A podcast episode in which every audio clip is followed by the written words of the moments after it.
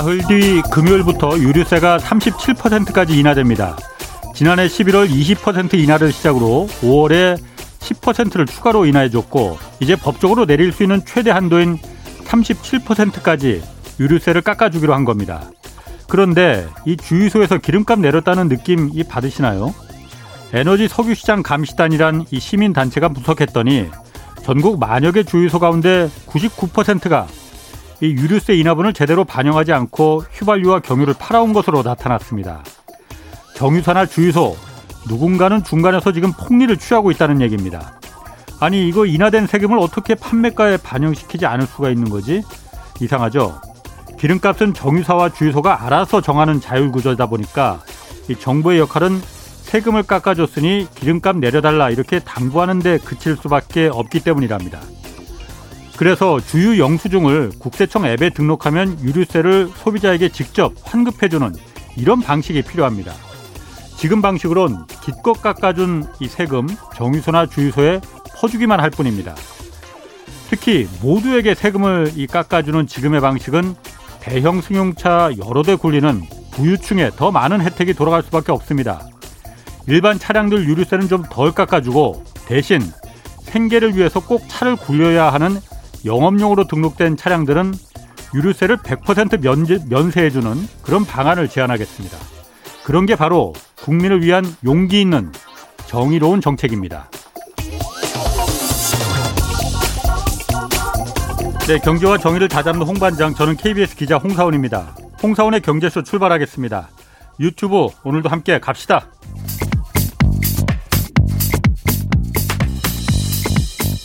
세상 어디에도 없는 중문직답 세무상담. 정직하고 지혜로운 납세의 길잡이. 친절한 수남씨, 안수남 세무사를 만나보세요.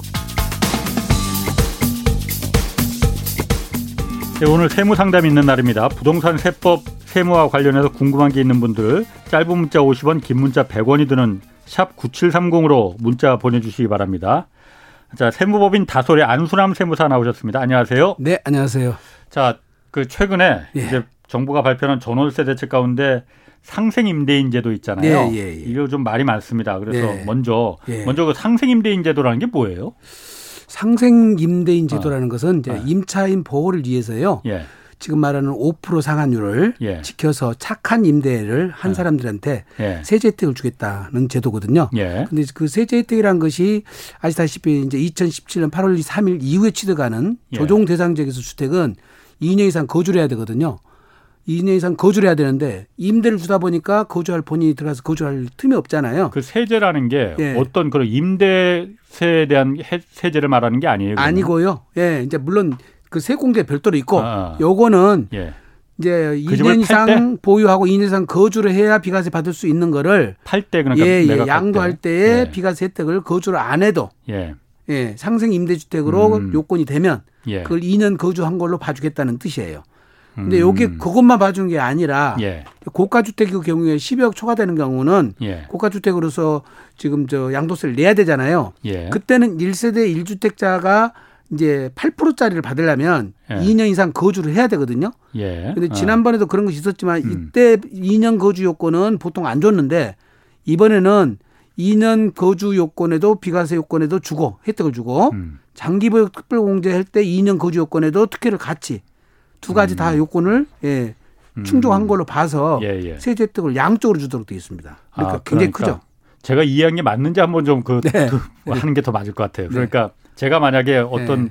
내 집이 있고 네. 다른 집이 또 한 채 있어 갖고 이 네. 집을 갖다가 아, 임대를 줬는데 예. 당연히 두 집 집을 두 개를 다 살 수는 없는 거니까 네, 거주할 수는 없는 거니까. 근데 요 집을 예. 전세 준 집을 네. 5%만 인상해서 예. 착한 임대를 내놨으면은 네. 다음에 요 집을 팔때 예. 실제 그 양도세를 내야 되잖아요. 2년 네, 네. 거주하지 않았으면 못했으니까 어, 그렇죠. 양도세를 세게 내야 되잖아요. 예, 예. 그걸 면제해 주겠다는 거죠. 비과세 요건을 충족한 걸로 봐주겠다. 아, 그래서 비과세 해주는 거죠. 아, 그러니까 이 집을 팔 때, 예, 팔 때. 아, 예. 그럼 그거는 임대제도는 아, 임대제도에 대한 직접적인 혜택 혜택은 아니네 그러면은 아니지 임대 사업자로서 예. 이제 임대 사업자로서 그 대신 제일 중요한 건 인상률이 5%를 지켰냐 안 지켰냐 아, 이게 중요해요. 5%를 그러니까 지켜라. 네, 이 집을 네, 팔아서 네, 네. 양도세 안 내려면은 그렇습니다. 예. 어 그래요? 예. 아. 근데 지금 어. 현재는 예. 저 임대차 보호법에 따르면은 이제 예. 갱신계약금 청구가 지나면 예. 그때는 상한율 없이 올릴 수가 있잖아요. 예, 예. 예, 그러다 보니까 이게 가격이 천정부지로 뛰어볼 수가 있고 시장 시세가 요즘에 지금은 임대료가 예, 예 어떻게 보면은 다층으로 돼 있어요. 어. 같은 단지에 같은 평형에서도 임대료가 다 달라요. 전세금이 그렇지. 월세금이 그럴, 그럴 예. 그게 이제 그 예. 그5% 상승 지키는 분들하고 임대사부터 등록된 거다 안 듣는 거다고 예. 지금 말한 계약갱신금 갖고 있는 사람과 없는 사람에게 타해서 다 차이가 나도록 돼 있는데 예. 그러다 보니까 이제 3억인데 시세는 6억이에요. 그럼 6억으로 올라와 버리면 음. 세입자가 어디 나가야 되잖아요. 예, 예, 그런 사람들 보호를 위해서 아마 이 제도를 도입한 것 같습니다. 음. 아 이해지 이제 이해를 하겠습니다. 네, 그러니까 네. 임대 주택이 좀 그 갑자기 이렇게 많이 올리고 그러면은 급등하려면 안 되니까 어, 안 되니까 예, 5%만 예. 올리면은 네. 그 집을 나중에 팔때 예, 세제 혜택을 주겠다. 비과세 혜택을 주겠다. 어, 양도세 안 물겠 그 비과세 혜택을 주겠다 예, 이거군요. 예. 그러니까 요거는 어떻게 보면 세금 2억 3억씩 자체가 비과세 돼 버리기 때문에 예. 지금 엄청난 큰 혜택이죠, 사실은. 아, 예. 그 집을 갖고 있는 집주인들한테. 그렇습니다. 예. 그러면 이게 임대주택을 내놓은 아무 집이나 다 그런 거예요, 그러면은? 어, 요건이 특별, 특별히 있습니까? 옛날에는 2021년 12월 20일 날 예. 취득한 주택으로서 예. 1주택자만 혜택을 줬었어요. 그리고 가액도 9억까지만 혜택을 줬었는데 예. 이번에 발표된 거 보니까 2000 요걸 지금 24년 예. 12월 말까지 예. 연장을 하면서 예. 가액 기준도 아마 없을 것 같습니다. 그런 지금 명확하게 지금 법에 안 만들어졌지만 음. 9억 한도 이 부분도 없을 것 같고요. 예. 음. 그래서 요건은 단순해요. 예. 음. 그당 5%만 상한율만 지켜라. 예. 아 그러니까 임대주택을 갖고 있는 임대주택을 갖고 있는 사람이 1주택자여야만 옛날에는 혜택을, 혜택을 줬고 주는데 지금은 다주택자라 하더라도 아, 혜택을 주고 좀 두 번째 한 채 두 채 팔고 마지막에 한 채 남았으면 네. 그게 상승 임대주택 같으면 그 세제 혜택을 주겠다는 거예요. 아 그러니까 예를 들어서 네. 그러면 아 이거 복잡하네요. 복잡해요. 아, 예를 들어서 제가 집이 네. 세 채야. 네. 만약에 네. 어 그럼 좋긴 좋겠다만 네. 세 채면은 네. 한 채는 내가 살고 네. 나머지 두 채를 지금 그 세를 줬는데 이 두 채를 팔고 싶어. 그래서 그런데 내가 여기 실거주를 하지 않았으니까 예. 2년씩 실거주를 했어야만이 비과세 혜택을 받을 거잖아요. 그렇습니다. 그렇습니다. 근데 지금은 그러면은 첫 번째 주택, 두 번째 주택 요 세를 준 그걸 둘다 팔아도 2년 그 5%만 임대료를 아니 올리지 그거는 다주택자이기 때문에 예. 처음과 두 번째 파는 집은 다주택자라서 비과세가 안 되죠. 그거는 비과세는 아. 한 채일 때만 비과세 되는 거니까. 예, 예. 아. 근데 그 지금까지는 예. 한 주택 가진 사람만 혜택을 줬는데 네네. 지금은 세 채를 갖고 있어도 처음 두 번째는 팔면서 세금 내고 마지막 거팔 때는 1주택자잖아요. 예. 그때 1주택자도 세제 혜택을 주겠다 이 말이에요. 아, 그러니까 처음 내가 세 채를 갖고 있으면은 내가 네. 살고 있는 집이랑 나머지 네. 한 채는 팔 때는 이거는 양도세 내야 되는 거군요. 그렇죠. 2주택자 이상이니까. 내야 되는 건데 마지막 네. 집한 채 요거 네. 팔 때만 비과세 네. 혜택을 주겠다. 그렇습니다. 어. 네. 그렇게 한 이유는 뭐예요? 그냥 아니 초... 1세대 1주택 네. 대전제는 그대로 따라가는 거고 따라가야 되니까 따라가는 거지고 이제 만약 이걸 상생 임대주택을 안 주면 예. 셋째가 다 과세잖아요. 예, 예. 마지막까지. 예, 예. 근데 지금 첫 번째 두 번째 집은 1세대 1주택이 아니기 때문에 세금을 내는 거고 예. 세 번째는 그게 1세대 1주택자기 때문에 예. 2년 거주를 해야 되는데 2년 거주 안 해도 비과세 주겠다. 어. 이거예요. 그렇군요. 아주 간단한 겁니다. 예. 자, 오늘 세무 그 관련해서 그 질문 있는 분들은 짧은 문자 50원, 긴 문자 100원 드는 샵 9730입니다. 샵 9730으로 문자 주시면 되겠습니다. 1114님이 상가주택도 해당되는지 물어봤는데요. 지금 그거는 요건이 예. 제한이 없기 때문에 주택이라 하면 예, 예 뭐 신축 연도 규모 가액 상관없이 예. 모두 될 것으로 보여집니다. 그래요? 예, 예. 그럼 옛날에는 9억 원 이하 그러니까 공시지가 9억 원 이하 주택만 예, 고급 주택은 안 되는 거였잖아요. 그렇습니다. 지금 고급 주택도 다 해당되는 다 거예요. 다 해당됩니다. 예. 지금 발표는 지난번 발표에서는 그랬는데 예. 이거는 좀 논란의 소지가 있기 때문에 법이 만드는 걸 정확히 보고하셔야 돼요. 아. 네. 발표는 그렇게 했는데 아직 그럴 거 가액에 대한 네. 부분을 네. 없애겠다고 그렇게 발표를 했는데 예, 예. 예, 그것이 확실하게 그렇게 나올 것인지는 예. 법이 아마 다음 달에 만들어질 것 같으니까 시행령이 예. 예. 그거는 확실하게 보셔야 될 것 같습니다. 근데 고, 9억 넘는 예. 고급 주택까지도 이걸 비과세 혜택을 주는 거는 좀 그렇지 않나요? 근데 실제로 가서 시장 가보면 국민주택 규모 이하가 다 지금 뭐 9억 다 넘어가잖아요. 어떻게 보면은 예, 이게 예. 서민주택 기준이 예, 바뀌어 본 거예요, 사실은. 아니 그러면은 예. 좀 가액을 좀 높이든가 예를 들어서 15 15억으로 높이든가. 네, 물론 지금 뭐 100억짜리 주택도 그러면은 비과세 혜택을 다 주겠다는 거 아니에요? 맞습니다. 예. 그건 좀 문제가 있는 거 아닌가요? 그러니까 어쨌든 간에 근데 100억짜리에서 세제가 어. 비과세 되는 금액은요. 예. 실제로 계산해 보면 10%밖에 비과세가 안 돼요. 양도 어. 차익에. 예. 예. 어. 다 되는 건 아니에요. 음. 비과세 범위는 짧다. 그렇군요. 예. 네. 그러면은 아까 그 다주택자도 해당된다고 했잖아요. 네. 그럼 2주택자도 그렇고 3주택자도 그렇고 다 해당은 해당은 다 되는데요. 예. 만약에 2주택자인데 일시적 일시주택이 되는 경우 예. 상생 임대주택을 지금 신규로 취득한 것이 되고 예. 기존 주택은 일시적 일시적 주택이 되면 예. 두채 다 비과세 받을 수도 있죠. 어, 예. 예, 예. 예. 근데 어. 세채 갖고 있는 분은 예. 다둘 다 보유관이 이건 이제 일시적 일시적 주택이 안 된다 그럴 때는 예. 첫 번째 두 번째는 세금을 내고 예. 예, 세 번째 음. 것만 상생 임대주택으로 예, 그 비과세 혜택을 누릴 수가 있는 거죠. 비과세 되려면 일단 자기가 살고 있는 집을 세, 세주택자라면 자기가 살고 있는 집을 먼저, 먼저 팔아야 되는. 수도 있습니다. 예. 이주택자도 예. 자기 집을 먼저 팔아야만이 이게 나중에 그 그렇습니다. 그 세준 집을 비과세 따라서 이제 순서로 봤을 때는 예. 비과세 받을 때 양도 예. 차익이 가장 큰 것을 마지막에 팔아야 되겠죠. 그렇겠네. 네. 아, 그렇겠네. 그렇죠. 순서를 네. 좀 얽히면 안 되죠. 양도 예. 먼저 큰 거를 먼저 팔면 세금을 또 내고 내야 되니까요. 그거는. 그렇군요. 네. 4504님이 예. 취득세 비율이 높은데 이거 내릴 가능성이 있는지 물어보셨거든요. 네, 지금 문 저 뭡니까 지금 윤, 윤 정부에서는 예. 예, 선 그때 선거 그때 후보로서 할 예. 때에 다 정상화 시키겠다 이렇게 말씀을 하셨거든요. 예. 예. 취득세도 현재 주택에 대해서 특례에서 12배까지 올랐으니까 너무 과하게 올랐는데 예. 아마 이것도 정상화는 시킬 것 같아요. 예. 다만 지금 시기 조절을 하는 것 같아요. 음. 지금 제일 급한 것이 양도소득세 유예 규정을 먼저 했잖아요. 예. 그다음에 일시적 일세대 주택 1년짜리 2년으로 연장을 해줬고 예. 리셋 규정 그거 없었어요. 이게 예. 조금은 국민들한테 가장 지금 불합리한 부분들. 예. 그다음에 이런 거는 지금 정리를 우선 했습니다. 양도세는. 예. 그다음에 종부세 발표가 됐는데 종부세 세율은 아직까지 못 건드리니까 민주당하고 그는 협의를 해야 되겠죠. 야당하고 입법 사항이라서. 근데 지금 공정시장 가액 비율을 지금 네. 60% 낮췄으니까 예, 예. 그60% 낮춰진 자체가 종부세를 보면 절반으로 깎인 거예요 그렇죠. 지금 벌써 예, 예. 종부세도 지금 손질했잖아요. 예. 그다음에 이제 지금 현재 남, 남 마지막 남은 것이 취득세 편이에요. 예. 취득세는 다주택자에 대한 중과세 규정이 너무 가혹하다. 음. 아마 이것도 아마 낮출 가능성은 있을 것 같습니다. 그런데 음. 지금 현재 어느 시기에 언제쯤 할 것인지는 예측하기가 좀 힘들고요. 그 공정시장 가액 비율은 사실은 집값 비싼 집일수록 그러니까 더 혜택을 많이 주는 거 아니에요? 그러니까 그걸 결과적으로 그렇게 됩니다. 어. 결과적으로 예. 종부세를 손댈 수 손대는 게 그 지금 입법 사항이니까 일단 세율은 아직 손을 못 대고 어. 있는데 일단은 과세 표준은 낮춰놓은 거죠. 예. 절반 이상 가까이. 예. 이제 세율로 따지면은 세액이 예. 제가 저희들 해보니까 절반 이상 세제 세금이 깎여요. 그러니까 예, 지금 그런 데인데 뭐 부자들은 더 어려울수록 더 이득을 많이 보는 결국은 가액이 어. 높을수록 예, 네. 이익은 더 크게 봅니다. 예. 알겠습니다. 그 네. 아, 박훈규 님이 아, 아, 요거 전에 먼저 상생임대주택 요 얘기 나왔으니까 네. 8117님이 8117님이 네. 상생임대주택 임대사업자라고 하시니까 헷갈립니다. 네.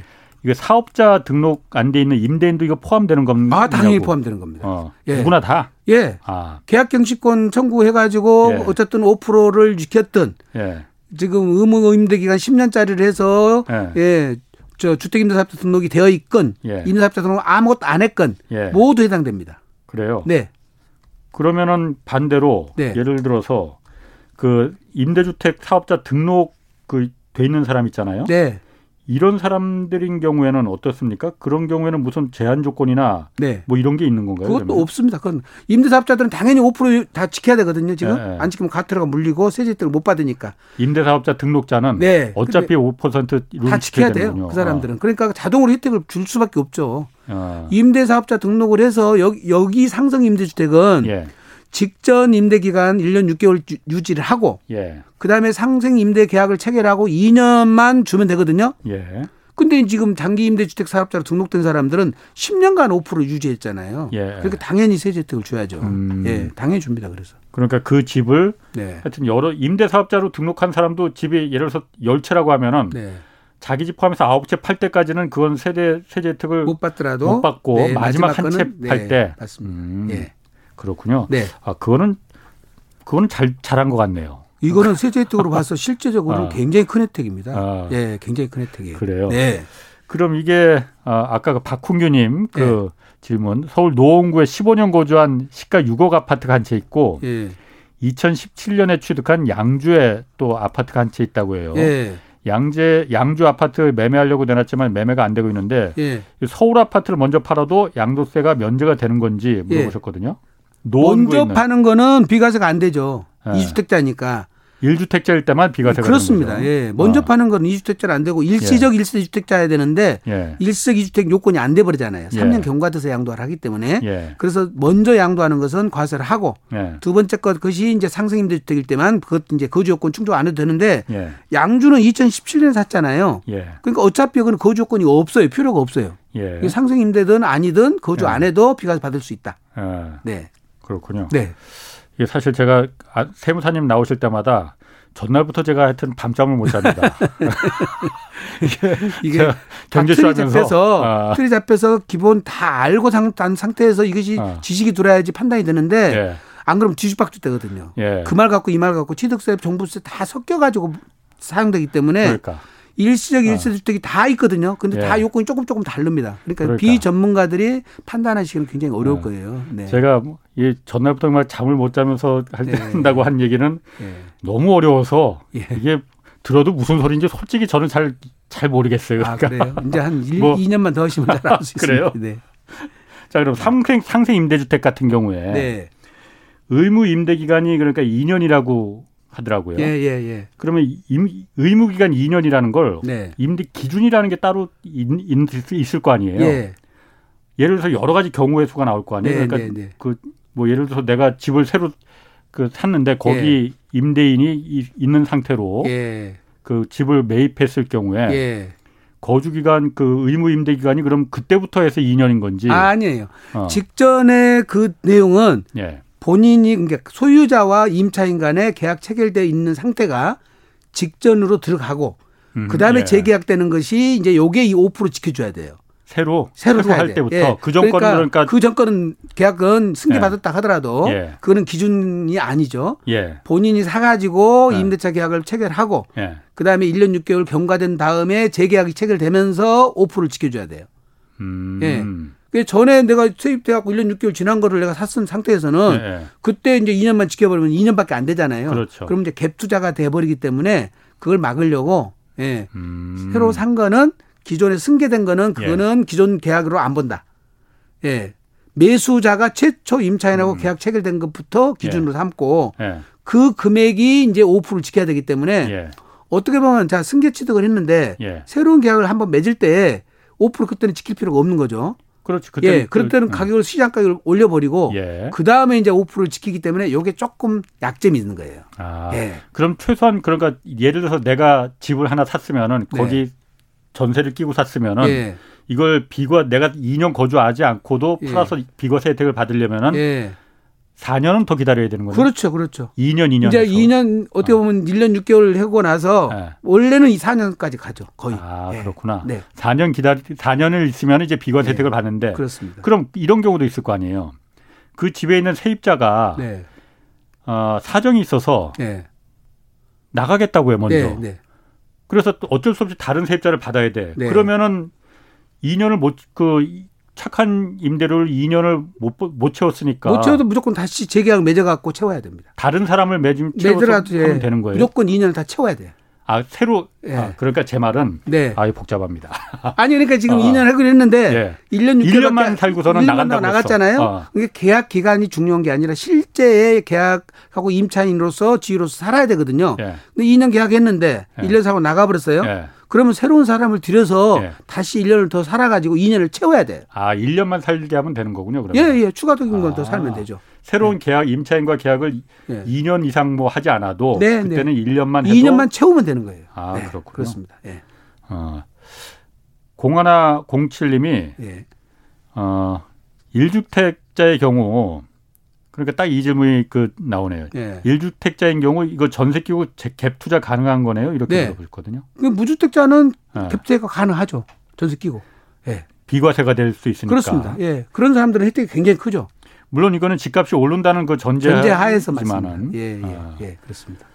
아, 정부에서도 이 부분을 다 염두를 하고 있을 거 아니에요. 그러니까 이, 이게 그거까지 맡기는 예, 예 그거까지 맡기는 힘들죠. 사실은. 아. 예, 그런 갭 투자가 성행하지 않 겠느냐는 얘기는 하지만 예. 어차피 이제 무주택자가 그런 집한 채 사가지고 본인이 거주하더라도 비과세 받으면 예. 그 혜택은 받는 거잖아요. 음. 근데 임대를 줘가지고 그걸 예. 누린다 하더라도 그거는 예. 인정해 주자는 것이고. 그렇군요. 예. 9278님이 예. 작년에 의정부의 아파트를 새로 분양받았다고 해요. 그래서 예. 중도금 대출을 받아도 1주택이면은 2년 거주 의무 없이 이거 비과세 되는 겁니까? 하고 물어보셨거든요. 마찬가지로 또 상승임대주택으로 가면 예, 2년 거주 안 해도 되죠. 아니 이거는 예. 임대가 아니고 네. 새로 분양받았는데 지금 의정부는 조정 대상지로 지정됐기 때문에 예. 본인 2년 이상 거주를 해야 됩니다. 아. 안 하면 비과세 못 받죠. 예예. 예. 당연히 그 요건은 변함이 없어요. 예. 예. 음, 이거는 비과세 안 예. 받지 못하는 걸로. 네, 네. 어, 1950님이 2020년에 분양해서 올해 12월에 입주 예정인 경기도 화성시 아파트에 예. 어, 분양시 기존 아파트 매도 후에 입주하기로 했는데 예. 꼭 6개월 이내에 매도해야만 분양 아파트에 입주가 가능한 건가요? 그거는 제가 어. 알기로는 그 대출 때문에 그런 거고 예. 대출 그것도 지금 연장을 한다고 그러잖아요. 예. 일시적 1세대 2주택은 예. 기존에 1년 있다가 지금 2년으로 바뀐 거거든요. 예. 만약에 이 분양 아파트가 2018년 9월 13일 이전에 분양 계약을 체결했다면 3년이고요. 2018년 9월 14일 이후에 분양 계약을 체결했다면 2년 안에 종전주택을 처분하시면 되고요. 예. 세제상으로는 그래요. 예. 그다음에 취득세 중과도 지금 2년으로 늘어났으니까 예. 2년 채우시면 되는데 예. 전 저기 대출 관계만 6개월 안에 지금 뭐 처분해야 된다고 그렇게 돼 있는데 그것도 지금 아마 예. 연장을 해주는 걸로 지금 아마 법이 바뀔 것 같습니다. 그거는. 아, 네. 그래요. 그러면은 그 어떻습니까? 그 아까 그 상생 임대차 상생 임대인 관련해서 네. 전세를 끼고 그러니까 아까 누가 질문했듯이 전세를 끼고 주택을 이제 매입을 했어요. 예. 그래서 새로 그래서 임대차 계약을 체결하면서 예. 어, 임대료를 5% 이내로만 올리면은 무조건 상생 임대인 혜택을 이걸 받을 수 있는 건지 그건 아니에요. 그건 아니에요. 예. 그러니까 어. 지금 전소유자가 예. 그다음에 전세자 내가 매수를 하는데 세입자가 있었잖아요. 그렇지, 그렇지. 그 임대차 계약은 그대로 안고 오잖아요. 예, 예, 그렇죠? 예. 그다음에 내가 계약을 최초 맺을 때가 그게 기준 금액이 되기 때문에 최초 음. 맺을 때는 5% 지킬 필요가 없는 거예요. 그때는 이제 시세대로 그냥 받고 시세대로 받고 그다음 어. 두 번째 맺을 때가 이제 기, 앞에 거다고 5% 예. 이상 올리면 안 되거든요. 아. 예. 그럼 만약에 임차인이 그 계약갱신 청구권 네. 이거를 행사할 경우는 어떻게 그건 되나요? 행사해 가지고 5% 그걸 유지시키는 것은 별개 문제죠. 아. 예, 그거는 5%를 그냥 지켰다고 그래서 상생임대로 예. 인정을 해주는 건 아니다. 아, 그거는 예. 그때는 그러니까 그 그건 예. 상생임대인으로 그러니까 그게 직전 의무 임대 기간이거든요. 예, 예. 2년 1년 6개월 이상 채운 상태에서 재계약이 체결돼야 되거든요. 예. 예. 그래야 되기 음. 때문에 그걸 승계받은 조건으로 갖고 가서 그걸 5% 음. 지켰다고 그래서 예, 상생 임대는 안 간다. 그렇군요. 예. 그럼 임차가 전세도 있고 월세도 있잖아요. 예. 임대가 그러면은 예, 예. 전세에서 월세로 전환하는 경우 네, 네. 그런 거 요즘 많잖아요. 네. 또 월세에서 전세로 전환하는 경우도 있고 예. 그런 경우도 그러면 상생 임대 똑같이 적용해 줍니다. 받을 수 있어. 어떻게? 그렇습니다. 네. 근데 그게 기준 금액이 뭐 5% 안에 들어오면 예. 그 이제 전환율 있지 않습니까? 아 그러니까 예. 월세하고 전세 이 그 그렇습니다. 전환하는 예. 율 그걸 만약에 전세 3억이면은 예. 보증 5천에 월세 얼마? 예, 예. 그러면 그 룰대로 해서 5%가 올라가면 그것도 똑같이 예. 5% 상한율 지켰다고 봐 주는 거죠. 그렇군요. 예. 그 유튜브에서 헤이즈님이 이 정책의 목적이 목적이 뭐냐고 물어보셨어요. 공급을 위해서 집을 팔라는 게 아니라 이거 투기하라는 게 맞는 거 아니냐 이렇게 그런 제가 볼 때는 어. 그런 취지는 아닌 것 같고요. 예. 임차인들 보호를 위해서 예. 급격하게 전세금이나 월세가 올라가면은 음. 임차인들이 좀 부담스럽지 않습니까? 예, 예. 그걸 보호를 목적으로 아마 그 이 제도를 도입한 것 같습니다. 그러니까 그 예. 임차 그 임대료를 높게 올리지 말기 위해서 당근을 준 거다. 그렇습니다. 그러니까 아니 그런데 당근이 이거 말고 다른 방법은 없을까요? 예를 들어서 제일 문제는 지난번에 아니 제가 이걸 왜 물어보냐면 예. 제가 사실 이거 기사 나올 때도 약간 좀 의아했던 부분이 예. 어쨌든 이거는 전월세 제도잖아요. 전월 예, 그럼 예, 임, 예. 그 임대 사업자가 임대인이 예. 뭔가 거기서 임대 소득에 대한 세제 혜택이나 예. 이런 게 아니고 그 집을 임대를 아니고 그 집을 임대는 이제 더 이상 하지 말 않고 네. 팔때 예. 팔아버릴 때 혜택을 준다는 거잖아요. 그렇습니다. 예. 이게 뭔가 좀 앞뒤가 안 맞는 거 아닌가 그, 어. 그 생각이 좀 자꾸 들어서 그런 그러니까 거거든요. 이제 근본적인 해결책은 아니고 예. 이거는 임대 3법하고 주택임대 사업자 등그 법하고 예. 세제하고 이것하고 다 같이 봐야 되는데 예. 제가 볼 때는 급하니까 임대 3법은 예. 당장에 지금 개정이 안 되지 않습니까? 예, 급하니까 지금 요 제도를 도입해서 임차인 보호를 목적으로 지금 이 제도를 지금 시행할 것 같습니다. 시행할 것 같습니다. 다른 방법은 좀 없을까요? 뭐 어쨌든 세무 전문가시니까 예. 세금 세제 어떤 그 혜택을 통해서 상생 임대 를 유지시키는 그런 예. 방법은 없을까요? 그런데 이제 보면은 지금 예. 사실은 장기 보유 특별공제 1세대 1주택자까지도 2년 이상 거주를 하고 그러니까 음. 본인이 다른 집에 살고 있는데 예. 예. 물론 지금 한 서울에 같이 살고 있으면 상관이 없어요. 예. 내 집으로 들어가서 살아야 되기 때문에 한 집 자기가 새로 살던 집이 또 나오잖아요 전세가 그것도 예. 새로 나오잖아요. 예. 그러면 전체 물량은 변동이 없는데 음. 저희 사례 같은 거 이런 경우 봤어요. 울산에 살고 있어요 남편이. 네. 근데 서울집을 팔라고 그러니까 거주 2년 안 하니까 세금이 3억 차이가 나는 거예요. 예. 그러니까 2년 와서 사는데 세금이 1억 5천씩 줄어드는데 네. 울산에 집 놔두고 다시 서울 와서 울산에서 세를 살면서 예. 남편은 예. 본인과 가, 자녀들을 데리고 서울 와서 2년을 살고 다시 내려가겠다고 올라온 분이 있었거든요. 예. 그때는 집이 두 채가 필요하지 않습니까? 음, 음. 그러니까 이렇게 실제 거주 안 해도 그 효과가 나도록 이 제도를 도입한 거니까 예. 전세 음. 물량은 늘리는 것은 예, 음. 늘어나는 것은 맞겠습니다. 그렇군요. 네. 최석봉 님이 세종시에 분양받은 아파트를 지금 팔 경우 2년 거주 그리고 양도소득세 관계는 어떻게 되는지 물어보셨네요. 세종시 취득도 마찬가지로 세종시가 2017년 8월 3일부터 조정 대상 지역으로 지정이 돼 있었기 때문에 예. 그 이후에 만약에 취득을 하셨다면 2년 예. 이상 거주를 하셔야 되거든요. 예. 만약에 거주 안 됐다면 예. 상승 임대주택을 통해서 예. 거주요건을 충족하는 것도 하나가지 방법입니다. 어. 세금 차이가 굉장히 많이 납니다. 그러려면 그, 그, 이, 아까 2017년? 예. 그러면 한 4년은 더 있었어야 되니까 지금 뭐 계속 임대를 임대를 그렇게 많이 올리지 않았다면은 네. 상세 임대인 자격을 받을 수도 있겠네요. 그렇습니다. 본인이 계속 누가 있었으면은 네. 이제 지금 새로 계약하는 거 2년 것만 제대로 5%만 네. 하면 되죠. 아 과거 거는 그 본인이 계속 되고? 있었으니까 아, 인정이 아. 되는 거죠. 예, 예. 새로 취득하는 것만 예. 새로운 계약이 기준 금액이 되지만 예. 본인이 계속 갖고 있는 분들은 지금 직전에 그 계약 기간을 그 기준으로 따지잖아요. 예. 그러니까 새로 계약할 때 2년만 음. 충족하면 되죠. 그러니까 제 말은 네. 제가 묻는 건 예. 과거에 예를 들어서 지금 한 4년간 계속 예. 임대를 아예 안 올렸어. 예를 네. 들어서. 네. 그러면 지금 이거 팔아도 아니 그건 아니에요. 이거는 새로, 계약을 한 건지 해야 다시 5% 지켜줘야 됩니다. 음, 그렇군요. 앞에서 잘한 것은 아, 의미가 없어요. 아, 네, 그렇군요. 네, 248 하나님이 부산의 빌라에 살고 있습니다. 그래서 예. 경북 청도의 귀촌에서 전원주택 짓고 있는데 어, 1가구 2주택에 이것도 해당되는지요? 예. 해당되지 않겠습니까? 부산에서 어. 살면서 어. 예. 청도 주택을 취득을 했으면 예. 괜찮은데 지금 이제 지금 조건이 청도 이사 와서 지금 새로 취득하시면 예. 일시적 일세 주택은 될, 될 수는 있어요.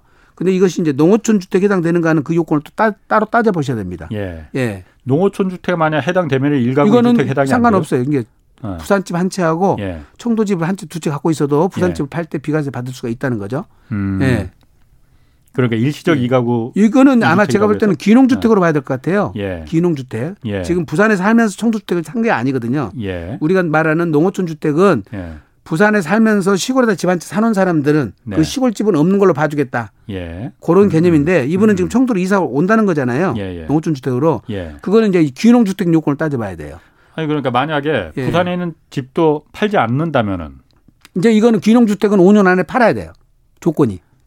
귀농주택은? 예, 청도로 이사 와버렸으면 예, 예. 시골 부산집은 필요 없잖아요. 그럼. 예. 그때는 아니, 5년 안에 팔으라는 거죠. 아, 그거를 예를 들어서 부산집을 네. 그냥 세를 임대를 계속 하고 그냥 그러면 이제 상승주택으로 바꾸면 되는데 예. 그러면 청정주 청도 주택을 지금 음. 매각을 먼저 하고 부산집을 나중에 팔아야 되거든요. 순서가. 음, 예, 예. 근데 부산집은 음. 옛날에 샀다면 2년 거주 조건이 사실 필요가 없어요. 예, 예. 실제로. 예, 예. 예, 그러니까 그 어느 집을 먼저 팔 것이냐에 따라 세금 달라집니다, 예. 이거는. 네. 3262님이 광교 소재 아파트인데요. 2018년 6월 30일 매수했는데 2021년 5월에 계약한 그 월세 입자한테 재계약 시 5% 이상 인상해도 되는지 물어보셨거든요. 네. 지금 요 상승 임대주택이 2021년 12월 20일 임대차 계약 체결부터 적용되거든요. 예. 21년 5월 거는 적용이 안 되죠. 음, 그러네요. 예, 예, 예. 21년 12월 20일 이후 체결된 거니까 예. 23년 5월 달에 새로 계약이 체결될 거잖아요. 예. 그렇죠? 예.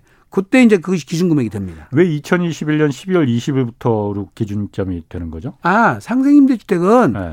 원래 2020 작년부터 시행되던 법이에요. 아, 예, 그때는 거주 요건을 1년으로만 인정해 줬어요. 음. 예, 1년만 인정해 주다 보니까 예. 그때도 이제 전문가들이 2년 다 해주려면 해주지 1년만 해주면 또 1년 들어가서 또 살아야 되잖아요. 예, 예. 그러니까 이게 법을 어설프게 만들다 보니까 네. 이번에 완전하게 2년을 다 인정을 해 주는데 음. 이 모법은 이미 네. 2021년 12월 20일 날 시행되는 거를 이번에 수정 개정을 해 주는 겁니다. 그러니까 이제 2021년 12월 20일이 기준점이 된다 이거죠? 그렇습니다. 예, 계약분부터 아, 인정을 해 주는 거예요. 그렇구나. 예.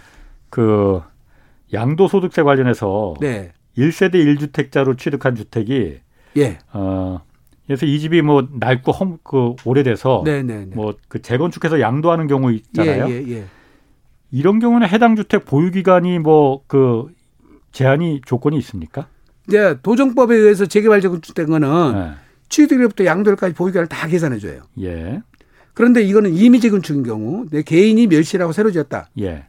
그러면 구주택 보유기간, 예. 새로운 주택 보유기간 요것만 예. 합산해 주거든요. 예. 공사기간은 빼고 계산해라 이 말이죠. 음, 음. 그 종전주택과 새로운 주택의 보유기간은 거주기간을 합산해서 예. 통산해 준다. 예. 네. 그래서 2년 거주 요건도 마찬가지고 장기 보유 특공제도 마찬가지예요. 예. 예. 전체를 다 통산해서 계산해 줍니다. 음. 네. 그리고 또 1세대 1주택자인데 네. 취득 당시에는 이게 조정 대상 지역이었었어요. 예, 예, 근데 예. 나중에 살다 보니까 이게 조정 조정 대상 지역에서 해제가 됐어. 예.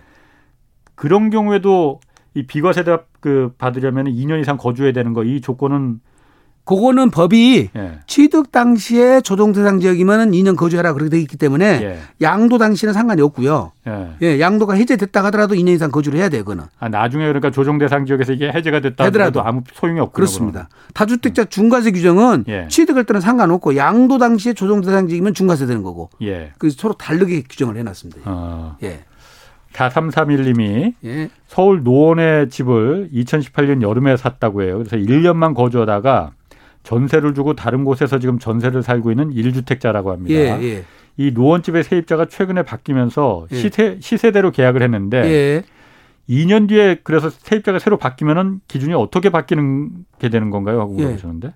세입자는 상관이 없습니다. 그거는 본인이 지금 해다가 지금 새로운 사람하고 계약을 했잖아요. 그렇죠. 예. 네. 여기 이제 기준 금액이 됐잖아요. 이게 만약 2021년 12월 20일 이후에 계약을, 계약을 체결했다면 예. 거기서 다시 체결할 때 5%만 안 넘기면 예. 상생 임대 요건을 충족할 수가 있죠. 이분은. 어. 예.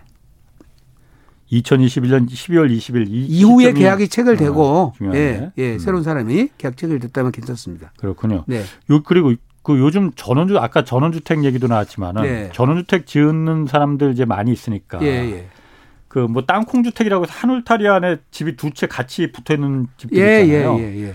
이런 경우도 일과세 일주 일가구 일주택으로 이게 비과세 적용이 될 수 있네요. 그거는 이제 네. 우리가 옛날 시골집 같으면 안채 있고 사랑채 있잖아요. 예. 그러니까 이 주택 두 채가 예. 한 가족을 위해서 설계된 거냐. 예. 예. 그러니까 여가 메인이요. 여기 여기도 안방 있고 거실 있고 주방 있고 예. 다른 집도 안방 있고 주방 있고 거실 있고 예. 생계를 달리하는 가족들이 따로따로 살고 있고 실제로 따로따로 쓰고 있다 그러면 각각 한 채가 되는 거고요. 예. 한 가족이 예. 이거 부모는 이거 안채 요걸 쓰고 예. 그다음에 자녀들은 어. 다른 집을 살고 있고 예. 그러면 생계를 같이 하고 있잖아요. 그런 건 한 채로 보는 거예요. 어, 그럼 그거는 어디서 누가 와서 조, 조사를 합니까 그러면? 아 실제 이제 어. 떻게 썼는가 사용자 아. 보는 거죠. 아 그러니까 완전히 예. 다른 예를 들어서 동호인들끼리 내 친구하고 예. 같이 야 우리 예. 그돈 모아서 집 한 채 짓자 해서 예, 예. 반반씩 이렇게 하는 거는 그 별개의 그냥 별개 그 주택이라고 주택을 하죠. 보는 그렇습니다. 거고 한 울타리 있다라 아. 하더라도 예. 두 채가 따로 따로 기능을 했잖아요. 예. 출입구, 생활 음. 공간 이것들이 따로 따르고 실제 세대가 달리 살았다. 그거는 별채로 보는 거고 별개로 각각 한 채로 보는 거고 한 집안에서 다 썼다. 예, 그러면 이제 네. 본체 한채 개념, 네. 사랑채 개념으로 예, 그렇게 보는 거죠. 그 또 하나 그러면은 예를 들어서 어떤 집을 그 여러 명이 공동 소유하는 경우도 네, 네 있잖아요. 네, 네, 뭐 서로 이제 투, 뭐 투자를 해서 그럴 예. 수도 있고 뭐 부모 자식 간에 같이 공유 지분을 갖고 있는 것도 다 한 채씩이에요. 조심하셔야 됩니다. 공유 아. 지분을 갖고 있는 것도 한 채인데 개인별로 그렇습니다. 아. 근데 동일 세대가 한채 공유 지분을 갖고 있으면 그거는 같이 한 채를 갖고 있는 걸 보는 거예요. 예.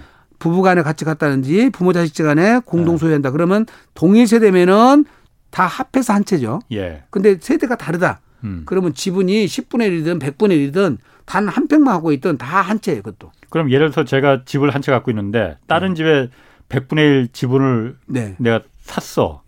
그러면 두 채가, 두 채가 일, 그렇습니다. 2주택이 되는 거네요. 그렇습니다. 예. 어, 어, 그거는 좀 조심해야겠네요. 조심해야 됩니다. 이거 어. 주택수에서 취득세도 다 들어가 버리고요. 예. 종부세도 들어가고 양도세도 들어가니까 예. 예, 지분으로 인수하는 것은 조심하셔야 됩니다. 예. 5862님이 상생 임대주택이라는 확인을 어디서 해주는지. 상생 임대주택은 네. 확인해 주는 것이 아니라 예. 임대차 계약서 체결이 언젠지, 예. 계약금 불입 금액이 언제 받았는지, 예. 그것이 아까 말씀드린 것도 2021년 12월 20일 이후부터 2024년 12월 말까지 음. 그게 조건이에요. 음. 조건이니까 확인을 따로 해주는 것이 아니라 객관적 입증 자료만 갖고 있으면 되죠. 음, 그럼 예. 나중에 예서 그 집을 팔거나 그럴 때, 예. 그 이제 비과세 혜택을 받을 수 있다라는 그렇습니다. 요건이 된다는 것을 네, 자격이 자동으로 입증 서류를 제출하면 되고요. 예. 그거는 세무서에서 검증을 하는 거죠. 아. 예. 8844님이 네. 어, 창원이라고 합니다. 1가구 2주택자인데 한 채는 저희 가족이 살고 있고 예. 다른 한 채는 어머니 혼자 2년 정도 살고 있다고 합니다. 예. 어머님과 합쳤다고 해요. 예. 이 집을 팔면은 그럼 양도소득세는 어떻게 되는지 지금 아까 보신 것처럼 이 구조와 기능이 네. 별채로 보는 것이 더 합리적인지 예 안채와 음. 사랑채로 보가지고 한 가족이 분산해서 거주하고 있었다고 봐야 될 것인지에 따라서 판단이 다르거든요. 이 집 같은 경우는 어머니하고 합쳤다면 뭐 네. 완전히 따로 살지는 않았을 따로, 것 같은데. 글쎄요, 이제 그거는 어떻게 이제 생계를 하셨는지. 근데 그걸 어떻게 그, 네. 그 증명을 하고 조사를 아니, 그러니까? 같은 네. 가족이 사, 쓰면서 네. 그게 이제 아까 말씀드린 대로 어머니랑 같이 한 집에 살았다 한다면 네. 밥은 한 집에서 먹었을 거 아니에요. 예. 식사는 한 군데서. 예. 그러면 한국 주방을 거의 안 썼다고 봐야 되겠죠. 예. 예. 근데 이제 어. 어머니하고 어머니는 어머니 수익 갖고 살고 예. 자녀는 자녀 수익 갖고 살고 예. 그러면 생계를 달리 했다고 보거든요. 그때는 또. 어. 그러면 어머니가 어머니는 어머니 생활을 하신 공간이고 이건 자녀 생활 공간이니까 음. 그때는 두 채가 될 수 있죠. 아니 어머니 네. 집도 부엌 있고 내 집도 부엌 있는데 네, 네. 밥은 그래도 같이 다 먹고 그랬으면 그러니까 뭐 그러니까 동일 가족으로 수도 볼 수도 있고 그 경우는 네. 생계를 같이 했다고 볼 것이냐 달랬다고 볼 것이냐는 것은 네. 경제적으로 독립체냐 이제 종합적으로 했다고 볼 것이냐까지 음. 판단해야 되니까 예. 조금 지금 이 상황은 좀 질문이 애매모호합니다 사실. 예. 어, 박종현님이 부산의 조정 지역입니다. 예. 2주택 취득 1년 되는 때가 이제 올해 9월이라고 해요. 예. 그러면 변경 조항을 적용하면은 2023년 9월까지 어 먼저 주택을 예. 처분하면 되는 겁니까? 하고 물어보셨는데 지금 개정된 세법은 예. 2년으로 돼 있으니까 예. 2020년 9월 달이 1년이라면 예. 당연히 23년 9월 달까지 처분하면 괜찮습니다. 아, 예. 그래요. 어, 박종현 님이 어, 아, 박종현 님 건 방금 네. 소개해 드렸구나. 이현영 님이 무주택자인데 네. 상속으로 10분의 1 지분 소유하고 있다고 해요. 네. 그것도 그럼 최초 주택이 되는 건지 네. 추후 주택 매수 시에 생애 최초 주택 혜택 이거 받을 수 없나요? 아, 생애 이거, 최초 어. 주택은 이제 별개 문제고요. 예. 세법상으로 보면은 예. 상속 주택을 소수 지분으로 갖고 있는 사람들 예. 요거는 주택수 빠져요. 이거는 예. 내 집을 먼저 팔 때. 예. 내 집을 팔 때. 그러니까 이게 이제 지분이 가장 큰 사람 주택수로 들어가게 돼 있어요. 예, 예. 그거를. 예. 예. 그러니까 요게 이제 소수 지분은 제외가 되니까 주택은 이제 피, 양도소득세는 상관이 없어요. 예. 근데 지금 이제 종부세에서는 예. 종전에 언제 받아놓은지 모르겠지만은 예. 여기에 20%고 공시가격 3억 이하짜리는 그때 또 이거는 주택수 빼게 돼 있어요. 음. 세뿐마다 다르다 릅니다 예. 취득세 편에서는 이게 소수 지분을 주택수에 또 빼게 돼 있어요. 예. 취득세 쪽은. 예. 예. 그러니까 지금 말하는 뭐 다른 방 저기 선배청약 이런 데서 이제 또 달, 달리 보겠죠. 예. 네. 그거는 그것도 거 가서 봐야 돼 따로. 음. 그 주택수 지분으로 가지고 있는 것들이 들어가냐 안 들어가냐는 것은 조건마다 다 다르니까 세법마다 다 다르고 예. 음. 각각 판단해야 됩니다. 그러니까 상, 상속으로 받았을 경우가 참 애매할 경우가 있을 것 같은데. 네. 이, 이분 말대로 생애 최초 주택 혜택은 그럼 받을 수 없는 그러니까. 상해 최초 그까지는 제가 잘 모르겠어요. 그거는. 아, 근데 제가 봤을 때는 네. 상속 소수 지분을 생애 최초 주택에서 예. 그렇지. 요거를 받 자기가 취득을 했으니까 네. 받을 수도 있겠죠. 상식적으로 봤을 때 예. 그건 그 혜택을 줄 수 있을 것 같은데. 네, 줄수 있겠죠, 네. 당연히. 제외 규정은 따로 없으니까. 네. 예. 어, 2021년 3월에 그 파주라고 해요. 6357님 질문인데. 네. 어, 아, 피, 파주고가 아니고 예. 피를 주고 그러니까 프리미엄을 주고, 프리미엄 주고 예. 대구의 분양권을 샀다고 합니다. 예, 2년 예, 예. 거주 의무인가요? 지금은 무주택자인데 이거 2년 거주 의무 해야 되는 건지 21년 3월 당, 당시에 내가 개, 계약을 체결할 때 무주택자였으면 상관이 없어요. 조정 대상 지역을 하더라도 그때 주택이 있었으면 예. 그때는 조정 대상 지역에 취득을 했기 때문에 2년 거주를 하셔야 됩니다. 아. 네. 6663님이 장인어른이 돌아가시면서 시골의 집을 처가 식구들 다섯 명한테 공동 명의로 예, 줬는데 네. 이것도 그럼 개인별 주택 보유에 다 들어갑니까? 뭐 이것도 경우에 따라 다르겠지만 다 제가 다른데 아. 예 지금 아까 보신 것처럼 지분이 가장 큰 사람 지분을 이제 보는 거고요. 예. 그 대신 상속주택 요거 하나밖에 없다 그러면 예. 여기 와서 같은 집에서 거주하지 않으신 분들은 예. 피해가 없으세요. 예. 같이 동일 세대로 사는 사람은 또 양도소득세에서는 예. 특례를 인정을 안 하거든요. 예. 그러니까 예. 장모님이 안 받으시고 자녀들이 다 받았다면 예. 시골집은 거기서 함께 살지는 않았을 것 같거든요. 예. 그랬을 음. 때는 큰 피해는 없을 것 같습니다. 음. 네. 그 겸용주택 있잖아요. 네, 네. 상가주택 겸용. 이런 경우에 상가 부분은 현재 그럼 임대를 주고 있고 주택 부분은 만약 예를 들어서 제가 지금 살고 있다면 그 또 다른 주택은 없어요. 그냥 예, 이거 예. 상가 겸, 겸용주택 예. 하나만 있다고 하면 예. 이것도 그럼 일, 1세대 1주택 그 비과세 적용받을 수 있는 건지. 상가보다 주택이 더 크면 예. 전체를 주택으로 봐서 전체가 비과세가 되는데. 상가보다 주택이 크면 예. 면적이. 예, 예. 예. 올해부터는 그게 가격이 예. 12억이 넘어가면 예. 주택만 비과세를 해주고 예. 상가는 세금을 내야 돼요. 상가는. 예. 아. 그러니까 이제 12억 넘어가는 부분에 대해서는 주택 따로 과세가 되니까 예. 세금하고 비교를 해봐야 돼요. 아. 어떻게 되면 세금이 더 비과세 받아가지고 더 유리할 예. 경우도 있으니까 예. 12억 언저리 있는 것들은. 음. 예. 예. 일시적 이주택자인 경우에 네. 요즘 뭐 일시적 이주택자 같은 경우에는 그 좀 억울한 부분이 있다 해서 여러 가지 혜택 많이 예, 주잖아요. 예, 예, 근데 그 일시적 이주택으로 보기 위한 그 신규 주택 취득 시기 뭐 이런 게 제한이 있습니까? 그게 놓쳐버리는데요. 그게 원래 없다가 우리가 지금 양도기 한 3년을 연장하면서 요건이 들어가 버렸거든요. 그게. 예. 그러니까 종전 주택을 보유하고 예. 1년 지나서 신규 주택을 사야 돼요. 예. 어. 내가 기존 집을 갖고 있다가 예. 1년 보유를 하고 새로운 집을 사야 되는데 예. 1년 지나기 전에 사본 사람들이 있어요. 그러니까 신 기존 주택을 1년 보유하기도 전에 예, 1년 미만 보유한 상태에서 새로운 예. 주택을 사버리면 예. 일석일세 요건을 혜택을 안 주는 거예요. 어. 그러니까 이 지금 새로운 주택 취득 시가 굉장히 중요하거든요. 예. 그래서 반드시 1년 지나서 사야 되고 예. 그리고 나서 이제 2년 지나서 내가 종전주택을 팔 때 이제 비과세 요건을 충족해야 되고 음. 그다음에 이제 3년 이내 팔아야 되느냐 2년 이내 팔아야 되느냐 그건 또 별개 문제죠. 음. 근데 앞에서 요건이 안 돼 버리면 뒤에는 아무 필요가 없죠. 그걸 1년을 무조건 살아야 된다고 보는 거 1년 이전에 또 집을 새로 사는 거는 게 아니라 이건 투기꾼이라고 보는 거군요. 그렇지. 1년 어. 지나서 어. 이제 안 어. 그러면 이제 사고 팔고 사고 팔고가 계속 반복적으로 될 수가 있어서 음. 그런 악용 소지가 있어서 그런 그렇군요. 거예요. 네. 일시적 이주택자가 어, 상속주택을 취득하는 경우에도 네. 비과세 특례를 이거 적용받을 수 있는지 이거 아까 질문에 잠깐 나온 것도 같은데 아니 근데 그이 어. 이 상속주택은 네. 지금 조건이 굉장히 까다로운데 일반인들이 네. 굉장히 너무 쉽게 생각하세요. 예. 이 상속주택 특례 비과세 특례는 예. 내가 기존에 갖고 있는 집을 예. 집이 먼저 갖고 있는 상태에서 예. 상속을 받아서 두 채가 돼야 돼요. 예. 상속 받은 다음에 내가 산 집은 혜택이 없어요. 그러니까. 예. 두 번째는 그 상속주택에서 동일 세대 간의 상속이 이루어진 건 또 혜택이 없어요. 같이 살면서. 예. 그 대신 아버지 모시려고 따로따로 살다가 집 한 채 있는 상태에서 합가한 사람은 봐줘요. 효자라서. 효자라서. 효자라서. 예. 어. 그 동일 세대라도 봐준다고요. 예, 예. 그런데 제일 중요한 건 마지막 제일 중요한 거는 상속주택이 여러 채 있을 경우는 예. 다 혜택을 주는 게 아니라 그때 보유 기간이 가장 긴 집 한 채만 혜택을 줘요. 음. 그게 부모님이 예를 들어서 아버지가 집을 세 채 남겨놨어요. 예. 그럼 세 채 다 혜택을 받는 게 아니라 그 중에 보유 기간이 가장 긴 한 채만 음. 세 혜택을 준다. 예. 이 조건이 굉장히 까다로운데 음. 일반적인 일반인들은 아 상속주택은 주택수 빼준다. 그러니까 내 집은 팔아도 비과세다 음. 이렇게 잘못 알고 계신다는 거죠. 그렇군요. 꼭이 음. 세무 전문가한테 상담 받으시고 판단하셔야 됩니다. 4331님이 네. 서울 노원의 집을 2018년 여름에 사서 1년만 거주하다가 전세를 주고 다른 곳에 전세를 살고 있는 1주택자라고 해요. 예.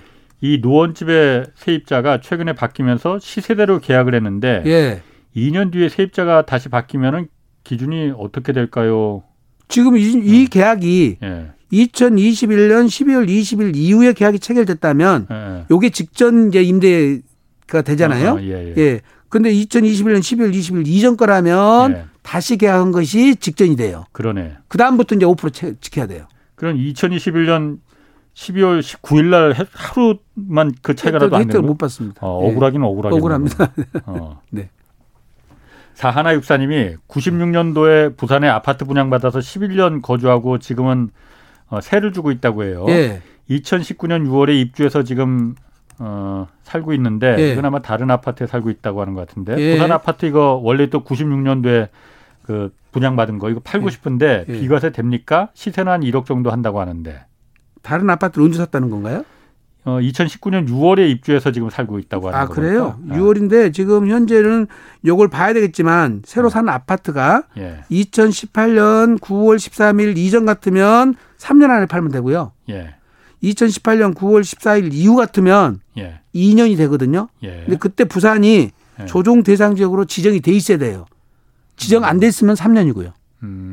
음. 그러니까 요건을 따질 때 예. 여기서 간단하지가 않으니까 예. 가까운 세무사님한테 가셔서 예. 2년인지 3년인지 정확히 예. 판단하셔야 됩니다. 지금 예. 2년 같으면 다 지나버렸잖아요, 거의. 예. 네. 이순덕님이 2년 전에 월세 났던 집 세입자가 나간다고 해서 다른 사람하고 8월에 새로 계약 맺으려고 합니다. 네. 5% 올리면 상생 임대인이 되는 건가요? 이거 안 되죠? 아 지금 다른 어. 사람한테 맺은다는 어. 거잖아요.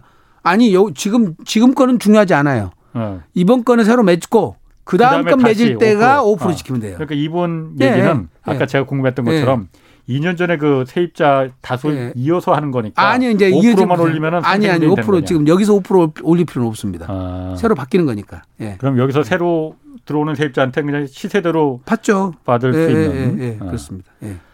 6287님이 어, 2012년에 한 채 32평, 2012년에 32평 한 채. 2013년에 15평 또 한채 예. 집을 샀다고 해요. 평촌에. 예. 15평짜리는 1억 3,850만 원에 사서 현재 매매가가 4억 5천이라고 합니다. 예.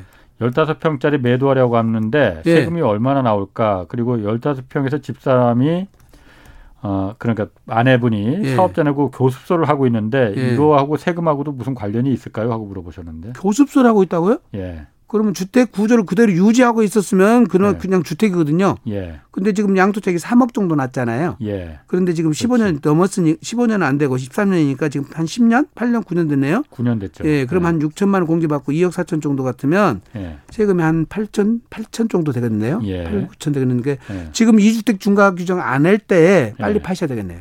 중과세 때 세금 너무 많은데. 교습소를 하고 있다는 건 이런 것도 무슨 조건이 됩니까? 그 컨디션이? 아, 그거는 특별하게 없고요. 예. 아파트라든지 주택을 사가지고 예. 다른 용도로 쓰더라도 예. 그거는 계속 주택으로 보기 때문에 예, 예 그거는 주택으로 봐, 서 판단해야 될 것 같습니다. 그렇군요. 네. 강벽규 님이 27살 아들이 직장 생활을 하고 있는데 집을 하나 사면 주민등록만 옮겨도 세대 예. 분리가 인정이 되나요? 하고. 자, 저기 양도소득세 측면에서는 예. 주민등록도 중요하고 실제 사는, 사는 것도 중요하거든요. 예. 둘다 요건이 예. 예, 돼야 되는데 지금 취득세 측면에서는 지금 이게 직장 다니면서 주민등록 옮기고 실제 이렇게 따로 살면은 취득세 중과세에서는 집 수를 따로따로 계산해 줍니다. 예. 동의세도를 안 보도록 돼 있어요. 네. 그렇군요. 네. 예. 7091님이 지금은 미주택 그 전세 중입니다. 무주택 전세. 아, 무주택 전세 중입니다. 예. 예. 대구 수성구 조정 대상 지역에 11월 입주 예정인데 예. 입주하지 않고 그냥 전세 2년 플러스 2년 예. 어, 하면은 네. 판매 시에도 양도세 비과세 될 수 있을까요? 네, 조건이 네. 2021년 12월 20일 이후에 지금 계약을 체결했잖아요. 그렇지. 그다음에 요거 이제 최초 계약이니까 본인이 예. 그다음 계약에서 5%만 유지하면 예. 상생 임대주택이 가능합니다. 여기도 이분은 5, 5%만 임, 예, 예, 예. 유지하면은 그렇습니다. 1114님이 임대 계약을 임차인 부탁으로 5년으로 했을 때 예. 5년 재계약 시도 5% 지켜야 하는 건지 보통 2년 계약하는데 5년 계약을 여기는 했다고 하거든요. 아 그래요? 어. 네.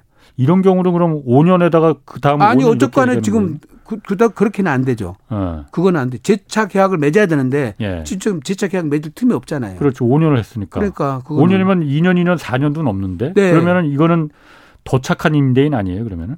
그 조금 법상으로 어. 이제 어떻게 해석을 해야 될지 모르겠는데요. 어. 예. 기준 기준 연도가 다 달라져 버리기 때문에 예. 흐트러져 가지고. 어. 예. 짧게 하나만 더 할게요. 예.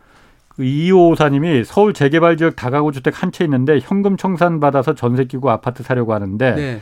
일시적 일가구 일주택 비과세 혜택 받으면 어떻게 해 해야 되나요? 아니, 그 그것보다 더 중요한 건요. 예. 다가구 주택에 예. 요건을 충족해야 되거든요. 19세대 예. 이하야 되고 3계층 이하야 되고 예. 660조 요건을 충족해야만이 아. 예. 1주택으로 비과세 받을 수 있으니까 예. 꼭 검토 받고 파셔야 됩니다. 알겠습니다. 네. 아, 오늘 복잡한 말씀 네. 아주 재밌게 잘 들었습니다. 네, 감사합니다. 지금까지 안순남 세무사 함께했습니다.